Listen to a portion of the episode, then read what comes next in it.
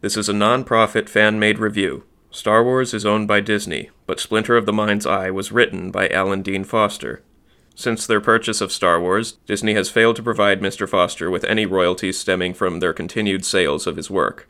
If you wish to assist Mr. Foster and other authors Disney is failing to pay, please visit the site in the description to see what you can do to help. Splinter of the Mind's Eye. Chapter 4 Luke and Leia continue their mud wrestling, oblivious to the group of surly miners who have just emerged from the bar. The miners pull Leia up off of Luke and begin showing an uncomfortable interest in Leia. Halla backs away from the debacle and bumps into 3PO and R2. The drunken miners make to apprehend Leia under minor law for fighting in public but Luke stops them. Their leader, Jake, then extends his hidden weapons, folding two pronged stilettos from each wrist and foot. Very Wolverine esque.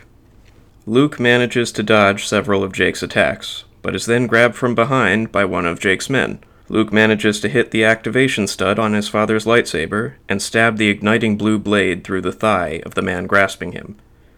The rest of the group produce their own weapons and attempt to surround Luke, but Leia jumps on the back of one of them and starts clawing at his face. One jabs at Luke with a cattle prod like thing and ends up losing a hand. Halla, who sees stormtroopers approaching, fades away into the shadows and gestures for 3PO and R2 to follow. Realizing they cannot help their masters by getting captured with them, the two droids leave with Halla. Utilizing pressure points, Leia dispatches her opponent and rejoins Luke against the two who remain, just in time for a flashbang grenade to go off among them. The stormtroopers then take all of them into custody and confiscate their weapons. They are escorted to the center of town, where the local Imperial garrison has set up shop in a ruined ziggurat. When Luke asks about the temple, one of the stormtroopers, eager to brag about all of the research he's been doing, tells them that it was made by a native race far more advanced and far more dead than the begging greenies that they saw earlier. They are escorted along the halls to a large chamber in which Captain Supervisor Gremmel has made his office. Gremmel is best described as a retired football lineman who spent most of his youth yelling, leading him to be fat and hoarse in his middle age. Despite his dumpy looks, the miners appear completely terrified of him and keep their gazes averted. Gremmel gives the stormtrooper sergeant permission to take the two wounded miners to the infirmary and ominously states that those two have gotten off easy. As Gremmel continues to interrogate the group, Luke does his best to maintain their cover, but Leia cannot help throwing an insult towards Gremmel. When the sergeant tells Gremmel that he did not check her for identification, Gremmel states that the galaxy is full of dead people who make such errors. Gremmel is soon called aside to talk to a witness, who somehow convinces him that it was the miners who instigated the fight. Gremmel returns and sentences the miners to half pay for the next period.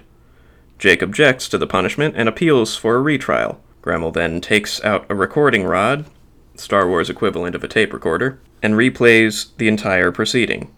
He then stabs the rod into Jake's eye, pulverizing it. Gremmel then orders the sergeant to take them away and put them in the holding cells unless any others wish for an appeal. While saying this, he taps the bloody recording rod in his hand, menacingly. Luke insists that they must have lost their identification in the fight.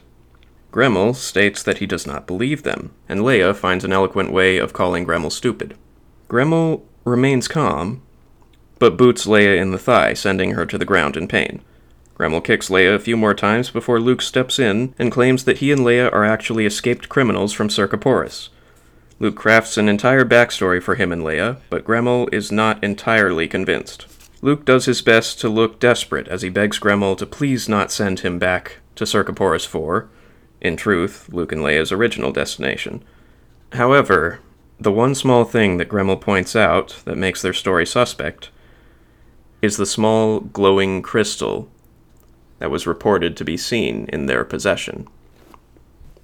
This concludes my review of this chapter. I plan on releasing a chapter review every other week. Please like and subscribe and feel free to listen to all of my other videos.